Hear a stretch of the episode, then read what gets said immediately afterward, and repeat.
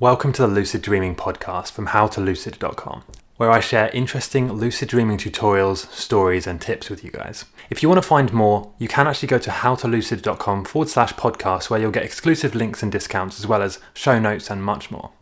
What is reality? Why are we here and how does this entire system work? Now, if you're new to this channel, my name's Steph and I teach lucid dreaming and consciousness, so uh, you can check out my other videos if you're interested in that. But if you are a subscriber, if you're regular to this channel, or even if you're not, I'm going to be explaining in this video what is reality? How do we define reality? And this might actually go against what most of you probably know or think you know about what this world is and how it works. Because I didn't know any of this. Okay, I just assumed that reality is what we can touch, what we can hear, and basically anything that we can use our senses to interpret. And that's the most common thing that people will say. They'll tell you that reality is what you can experience through your senses, what you can see, taste, touch, hear, or smell. And that's not really true. Yes, those senses are important, and yes, we use those senses to interpret what's going on, translate it to electrical signals, which the brain then interprets and tells you what it means. I'm to take this in stages and just go through until your mind is completely blown and you have no idea what's going on.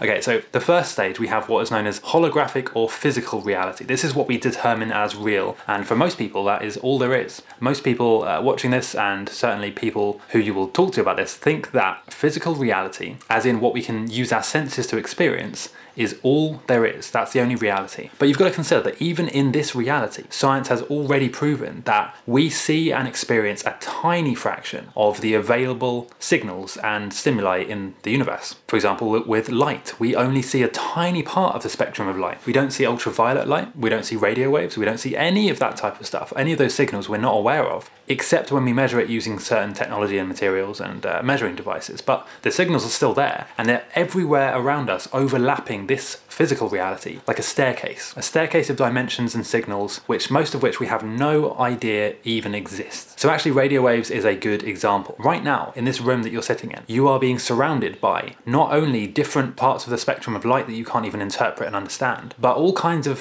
things like Wi-Fi signals, Bluetooth signals, radio waves, short and long term, uh, frequencies and signals coming through and around you all the time. And most of those you have no idea are even there, but they are. And if you were able to see them, you'll see how completely surrounded by those signals. Now, even those signals make up a tiny part of what is available and what exists. So, before we go into the really deep stuff, let me just summarize by saying we experience or we are aware of a tiny part of what actually exists, okay? And our senses are very limited in that way. So, when we see something, we're only seeing a tiny fraction of what information is actually in that space. Uh, and then your subconscious mind. So let's say if I look at a chair, okay, I'm, I'm looking at the chair. At the same time, my subconscious mind is taking in all of the information around the chair, everything to do with the colors, the textures, the everything like that is all going into my retina. My retina is then flipping it because it's actually upside down when you when you view it at first, flipping it round and then filtering it through all of my perceptions, my beliefs, my ideas, my ego, everything that I have collected as I've gone through this life in what we call time, linear time. My experience of the chair is being filtered through that and I'm then able to understand that is a chair I'm looking at right now. But really what it is is a collection of particles that have been collapsed from waveform reality to physical or holographic reality. Now this is very important to understand, okay? None of this is real. This that we think we're living in, this physical reality, is not really solid. Okay, everything, as I'm sure you've been, if you know anything about quantum physics and quantum metaphysics, you will know that everything is vibrating all the time. Nothing is physical in terms of staying in one place and staying as a solid object. Everything is moving and vibrating all the time. Okay, and in terms of physical reality, all it really is, we're all creators, manifestors. Okay, so we create and define and experience the reality that we manifested and created. What makes it kind of confusing and it's hard to realize realize that is that this physical holographic reality is a slow,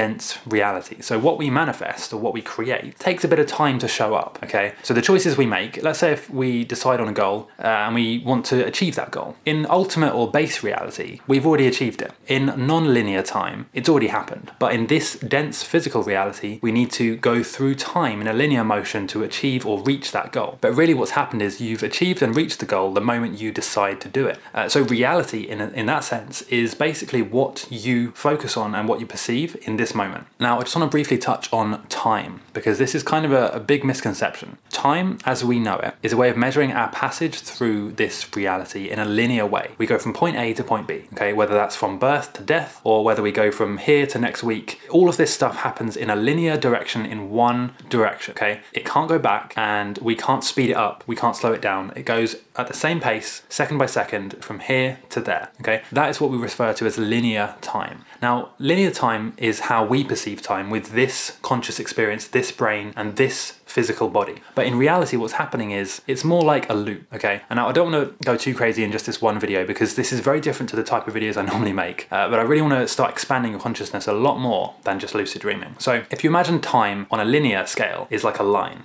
point A to point B. Now, in the next dimension up, in the fourth dimension, time is non-linear, meaning that time is more like a loop, a circle. And so in the fourth dimension, you would be able to travel at any point to any point on that loop uh, and basically experience any of it as if it was happening right now. Now in the fifth dimension, you not only have a loop of time, but you have several loops expanded out and they represent the different possibilities of different timelines. This is quite hard to grasp if you've never heard of this idea before. But just going back to the first question, what is reality? Well, reality is our experience of a waveform reality is that if you focus on something, if you allow and manifest something and you allow it into your consciousness and your reality, it becomes more and more solid as we progress through linear time. Now, you might be just thinking, well, that just sounds like the law of attraction, or that just sounds like if you focus on a goal, you will eventually reach that goal. Not really, because they are symptoms or side effects of the true definition of reality. The true definition is that none of this is physical reality. This is waveform reality, meaning that we, when we look around us, are looking at an infinite sea of possibilities and ideas and potential that we can then collapse from waveform reality to physical or holographic reality. And then we experience that through our senses in, in terms of an electrochemical response where we get stimuli through our senses, it's interpreted and filtered by our beliefs and perceptions, and then our brains realize what's happening and decide that's what's happening. But more now than ever before, we need to realize how important that is. That waveform reality is in our control. So we can decide what reality to manifest. Incredibly important, especially with whatever's going on in the world right now, and with humanity ascending, and with everyone's vibrations raising, our consciousness are, is raising up, and so we're becoming more aware that we are in control of, of everything, basically. We can decide what reality to manifest and create, and we don't have to be bound by any of the control systems, any of the control structures that were there before, because they only exist or they only work when we basically enslave ourselves with that thinking and with that level of self limitation. I hope this makes sense.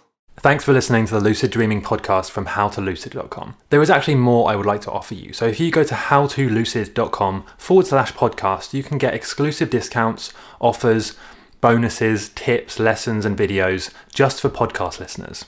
If you would like to watch or listen to this on another platform, I am on every single social media platform, so just search for How to Lucid.